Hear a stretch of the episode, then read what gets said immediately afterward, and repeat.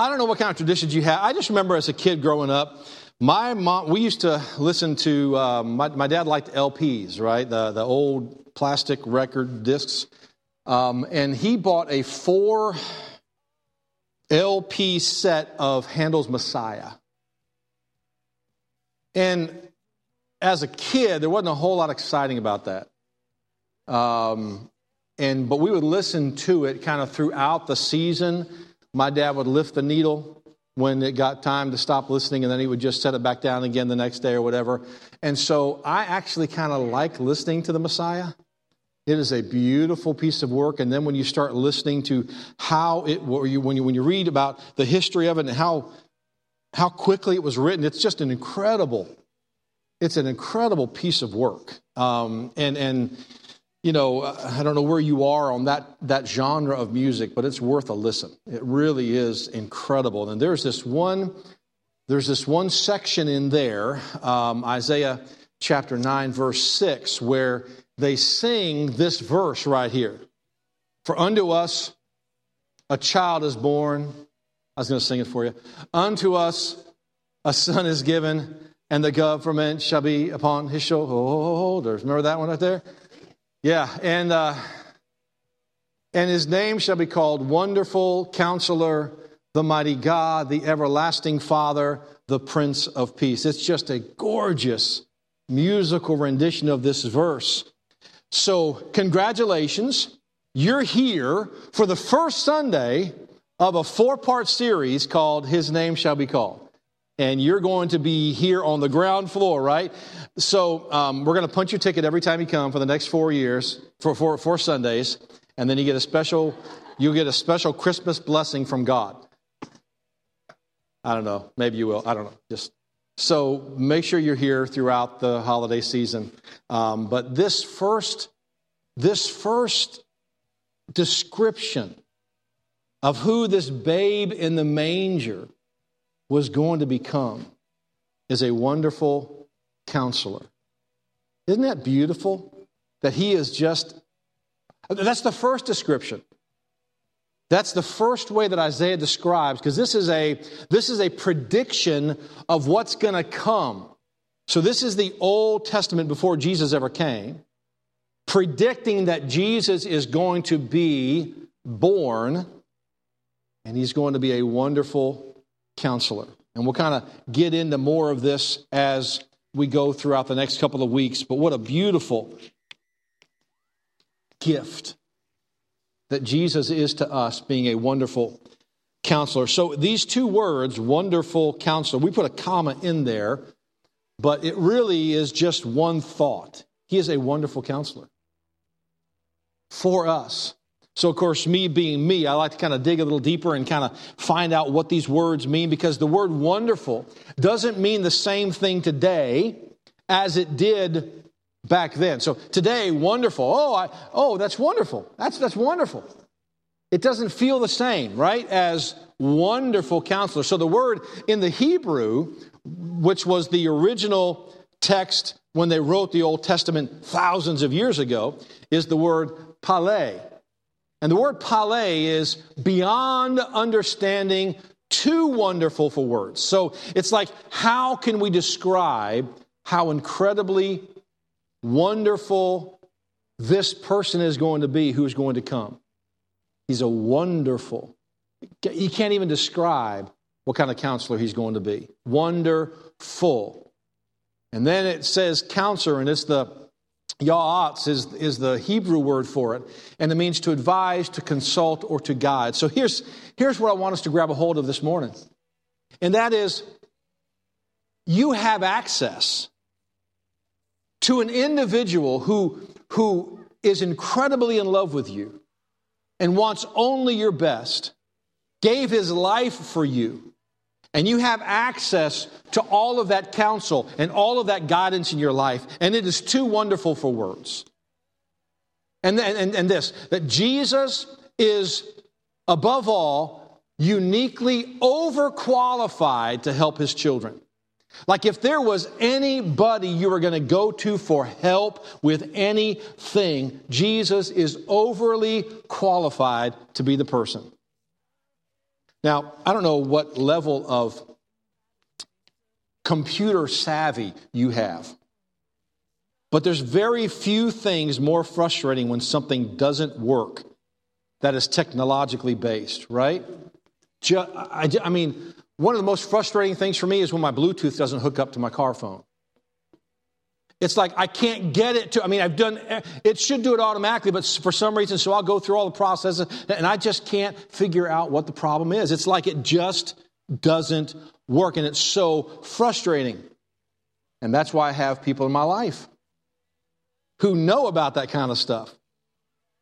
And they're overly qualified to help me with something simple. What did you call it, Todd? An ID 10T? Sounds like an ID 10T problem. I D 10 T. Wait a minute, that spells idiot. Thanks, man.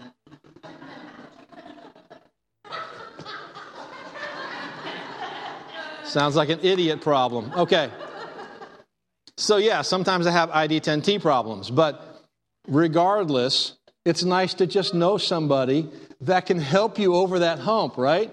Because they're overly qualified to help you with that little lame problem.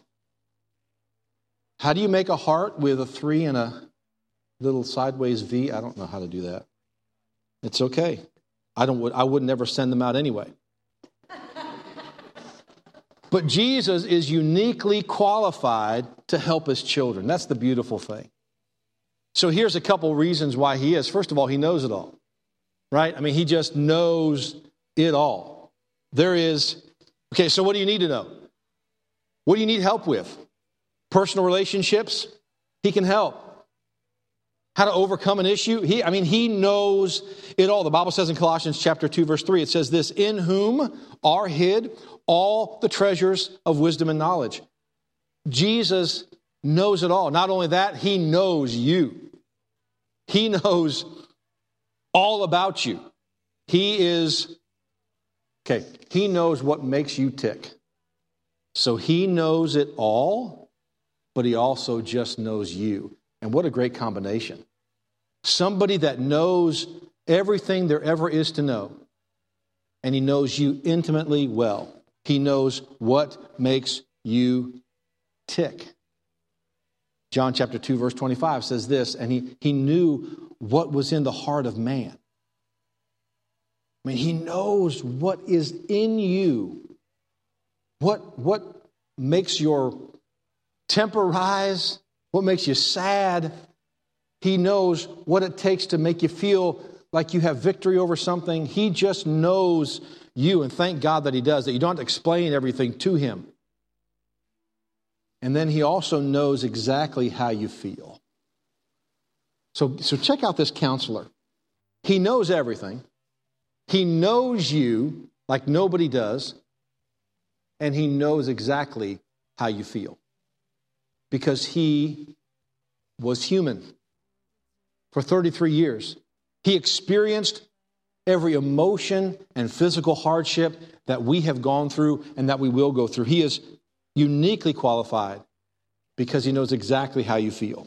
He is empathetic, not just sympathetic. Sympathetic is, oh, I'm sorry you're going through that. Empathetic is, man, I know how that feels because I've been through that.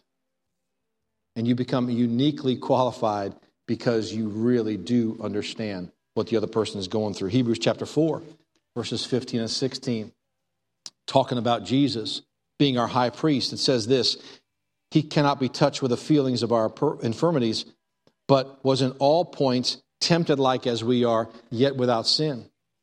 And then he loved this promise. Let us therefore come boldly unto the throne of grace, that we obtain mercy and find grace to help in time of need. Now, I don't know what needs you have, and I don't know what stumblings you have encountered in your life, and I don't know how you look at God, but when God says, I want you to come to my throne of grace when you have an issue, when you have a problem, He's not asking you and inviting you in because He plans judgment. He's asking and inviting you in because He wants to treat people better than we treat people. And He wants to give you grace and mercy to help you in the time of need. But why is it that we just feel like if we're open and honest with God and we come to Him from help, that He's going to pick apart our problems and judge us for our lack of spirituality? I think it's because we as believers have created that idea of what God is like, and He's not like that. Because we tend to be judgmental and we tend to judge people based on how they behave, and we look for areas that make us feel superior. Areas that maybe they're not as good at, or, you, or maybe you feel like you have a handle on. But we're talking about a God who loved you so much that he gave up his son to reconnect with you. Don't think for him. Now, he's a holy God. And he hates sin. But he hates it because of what it does to you. And he hates it because of what it does to your family. And he wants it out of your life, but not because he hates you, but because he wants to restore you so you can have abundant life. It's a beautiful thing.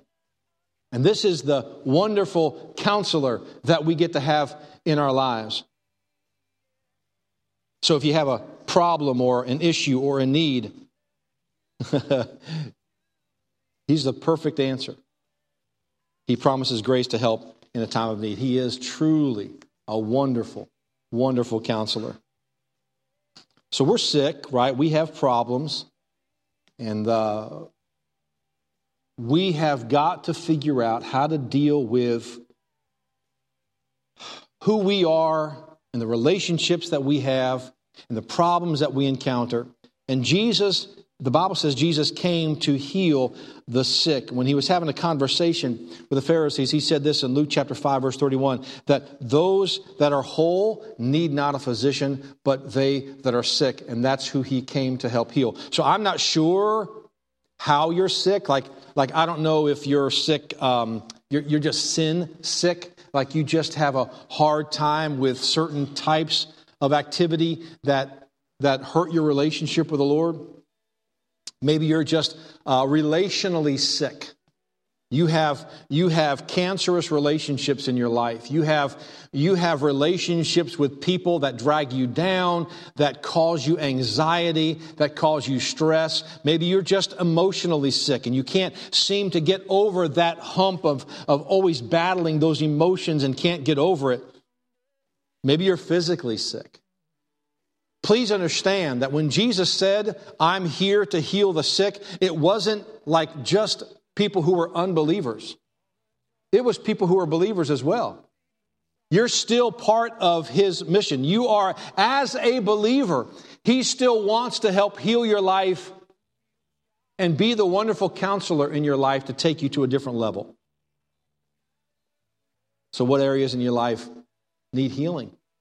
What areas in your life are sick? What's coming to your mind right now? Where do you need help? Where do you need counsel?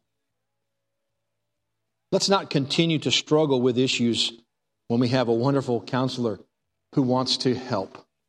So, a couple of ideas that I came up with that will help you get the most out of this relationship that you get to have with a wonderful counselor.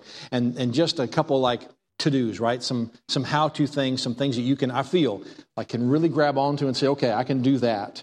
And you get to enjoy the benefits of this wonderful counselor that has been made available to us. The first thing is, I believe this when you go to your counselor, you need to be brutally honest. You need to be brutally honest with your counselor. Now, I don't know how many of you have ever been to a counselor, but isn't it uncanny how they can tell when you're just pulling the wool over their eyes? Because if you try and look good with a counselor, you're not really going to get help. If, you, if you're trying just to say just enough, but you're not really letting them in, there's only so much they can do. Don't, have you ever done that with your kids? Like you already know what happened. You just need them to tell you what you already know just happened. because it's good for them to confess. The Bible says that, doesn't it? That confession is good for the soul, right? It's just just getting it out is so helpful. And I think it's important for our relationship with a counselor is just to be brutally honest with our counselor because he already knows. He just knows that it's important for you to tell him what it is he already knows. There's this great story in, in, in the book of John. And, and John was the beloved disciple. He, he wrote a book that, that um, recorded a lot of the events during the ministry of Christ during that three years. And one of them, so they're, they're heading to this town, and Jesus decides to go a different way. So he wants to go through Samaria. Well, he didn't go through Samaria. Samaria is where the undesirable people lived. But Jesus had an appointment, a divine appointment, to meet a lady at a well, a Samaritan woman. So he goes to this well and he meets this woman and they begin a conversation. And in the midst of this conversation, Jesus finally says, I'll tell you what, go get your husband for me. And she looked at him and said, um, I don't have a husband. And he says, I know, right? You have, not only do you not have a husband, but you've had five. And the one that you're with, you're not even married to.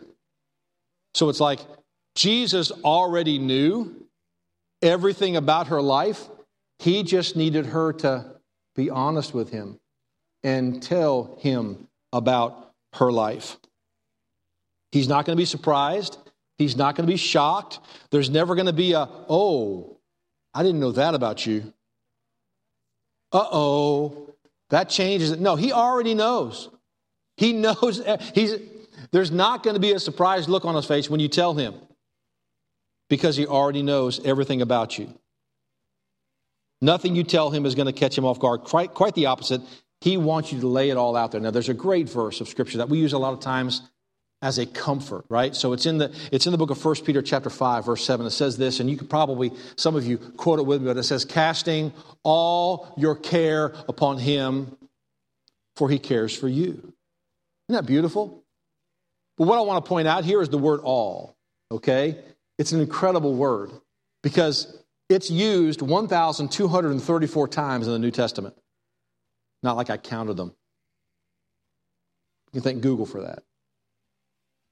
But imagine that over a thousand times this word all is used in various forms in the New Testament. So here's, here's what it means it's so much more than just like everything you, you know, it's more than just unpacking everything you have and casting all your care upon Him. It goes deeper than that. It means each and every, not just all of it, but sweeping the corners out. Like every single, each and every care that you have. It also means this all kinds or all manners. So there's no off limit topic. There's no subject that he doesn't want to know about. There's nothing that he doesn't have the ability to help you with. So let's get it all out on the table. Let's get every bit of our cares and put it out there so we can deal with this. Anything that you keep back there that's off limits means that your counselor won't be able to help you with it. So be brutally honest with your counselor. Get it all out there. That word all also means like every day, all the time.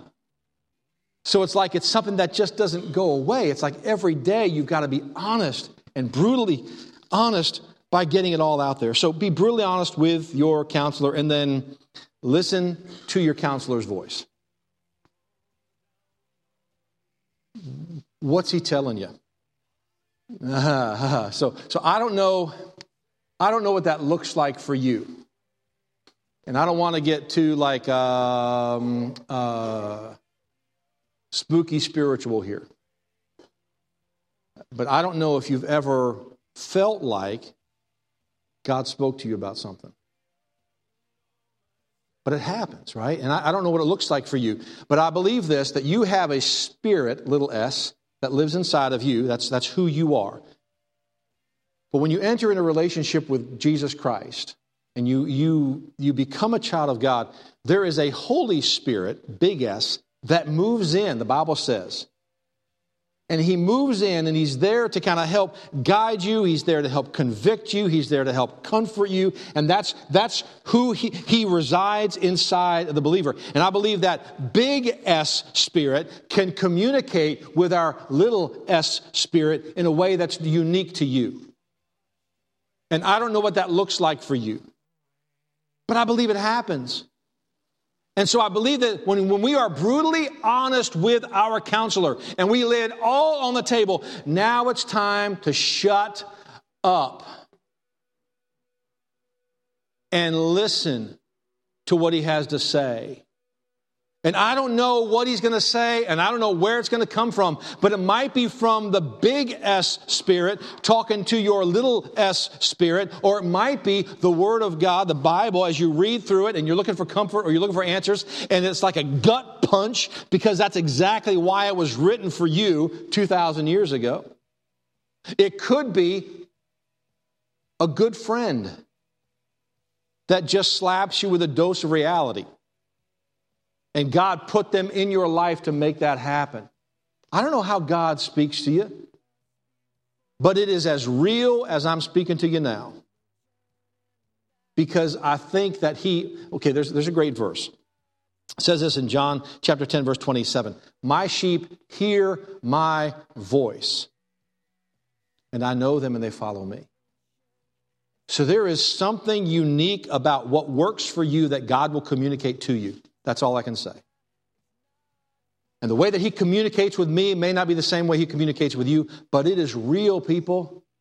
We just don't shut up long enough to hear it. We just always got to have something making noise, right? We always have to have something on in our car, something on at the house, and so we don't ever give God the time to communicate with us, to sit still long enough to listen and to hear it, because we like a lot of noise in our life because it drowns out whatever it is we're trying to hide and get over. And God says, just shut up and stop the voices and stop listening to all of the noise and listen to me. Give me a chance to speak into your life a little bit. And how he speaks into your life will probably not be the same way that he speaks into my life. But it works. And how he spoke into my life yesterday may not be the same way he speaks into my life next week. He might use a person or a. Listen, I'm a big podcaster, right? I listen to a lot of podcasts because I'm in the car a lot.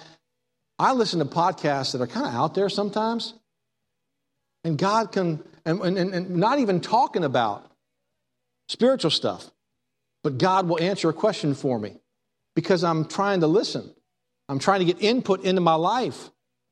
So listen to the counselor's voice, and then finally, just do what the counselor tells you to do. I mean, be brutally honest with your counselor, listen to the counselor's voice, and then do what the counselor tells you to do.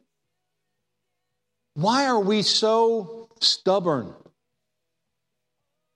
It's like we want God to fix our problems, but we're not willing to do anything to fix our problems. Because we don't want to do anything to change who we are. That's the problem. We want God to fix our problems as long as it doesn't mean I have to do anything. Like we want God to perform a miracle and change their heart or change this situation. But we're never willing to look inside and say, okay, maybe God's trying to do something about my life through this situation. There was this rich man that came to Jesus, and he was a good man. And he came to Jesus and said, You know, what do I have to do to, to have eternal life? And Jesus tells him what to do. And he says, You know what, Jesus, I've already done all that. And Jesus says, You know what, you're right. You have done that. And then Jesus says this He said, Okay, one thing you lack. Let me tell you the one thing you need to do sell whatever you have, give it to the poor, and then you'll have treasure in heaven, and then take up your cross and follow me. And then here's what happened. And he was sad and went away grieved, for he had great possessions. Jesus nailed it. Jesus spoke into his life and said, There is the issue right there. I believe you love me, and I believe that you're a good man, but you love what you have more than you love me. So go sell what you have. And Jesus, like, I mean, like, boom, pinpointed it, nailed it, no doubt about it. And the guy was like, oh. So we want help, don't we? We're sick and we need help, and we go to our counselor. And we may even be honest with him, and then we may even take the time to listen to his voice. But I want to encourage you that it has to, it takes one more thing. You have to be willing to do what your counselor tells you to do, because too often we ask for help, hoping for a miracle, but don't want to have to do anything to change who we actually are. But here's the truth, folks. You know as well as I do, there's not much you can do to change anybody else, and there's very little you can do to change circumstances. But there's a lot that you can do to change you. And so sometimes changing you is all you can do. Now, I can't. I can't emphasize this too much. So I don't know what crap you're going through. I don't know who is giving you a hard time. I don't know what relationships are on the, on the ropes here. I don't know what your circumstances is, are, are financially. But maybe what we need to do is say, what is the counselor trying to tell me to change about me through what I'm going through? Maybe I am not being the right kind of friend. Maybe there's something about what I do with finances that just keep on creating this financial disaster that I'm in. Maybe it's the decisions that I make and the choices that I make that consistently seem to bring about the same issues in my life. And so, if you are brutally honest with a counselor and you take the time to listen to his voice and that he tells you something to do, maybe it's you that needs to change rather than your circumstance. I'm not saying your circumstance doesn't need to change. I'm saying it's worth considering. Because you know as well as I do, you're not going to be very effective trying to manipulate the behavior of somebody else and trying to change everybody else in the room.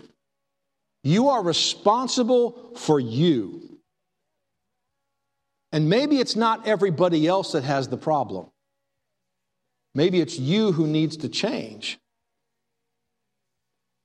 And I don't, and, and I'm not, and please understand, I, I am trying to help us walk out of this room today with some hope that we have this relationship with Jesus Christ as a counselor who can give us advice and, and give us the right counsel so that we can live the John chapter 10, verse 10 abundant life that he wants us to live. And sometimes it does take a miracle to change a circumstance and get you a better job or a transfer. Or maybe someone does need to get right or apologize. Maybe winning the lottery would help. I know it, right? Friend? But it's like, I, I get it, and maybe that is what God's going to do. I, I, I'm not saying, I'm not removing that from the equation. I'm just saying, if those are areas that you probably don't have any say so in, like that's probably not, you're not going to manipulate the numbers and win the lottery. You're not going to change your mother in law. You're not, you're not going to change circumstances. So let's deal with what we can deal with, right? And that is you.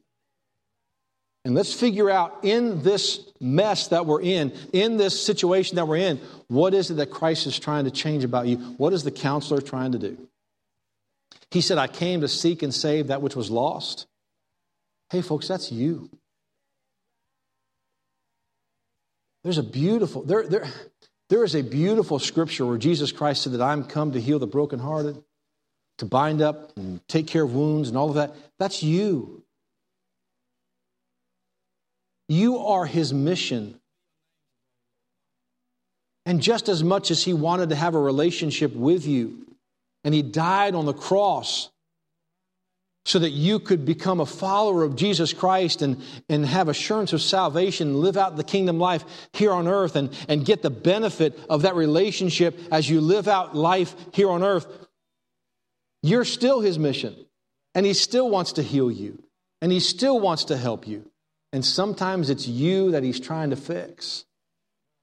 But He's a wonderful counselor. He knows you, He knows it all and He knows what you're going through. So be honest with Him about your problems, have a conversation, and then take the time to listen to what He has to say. And then realize that maybe there's something that you need to do to affect change in your life. I want to thank you for being here today. I know many of you but there's quite a few in here that I don't know as well. So I don't want to assume that everybody in here has got a relationship with Jesus Christ.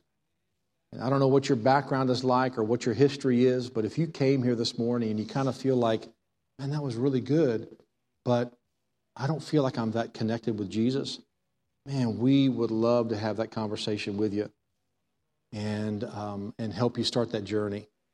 And so after we pray, we're going to basically just kind of open it up and, and, and we're going to have a song and all of that. And some fellows will be down here um, to, to maybe have a conversation with you about beginning that relationship. Because he came for you. He wants to have a relationship with you and be your wonderful counselor as well. Let's pray. Jesus, thank you for the truth of Scripture. Thank you for everything you've done to begin a relationship with us and reestablish a relationship with us after we blew it. And all of us have issues, all of us have problems, and help us to turn to you and help us to be honest, to listen, and to do the work necessary to become who it is we need to be. In Jesus' name we pray. Amen.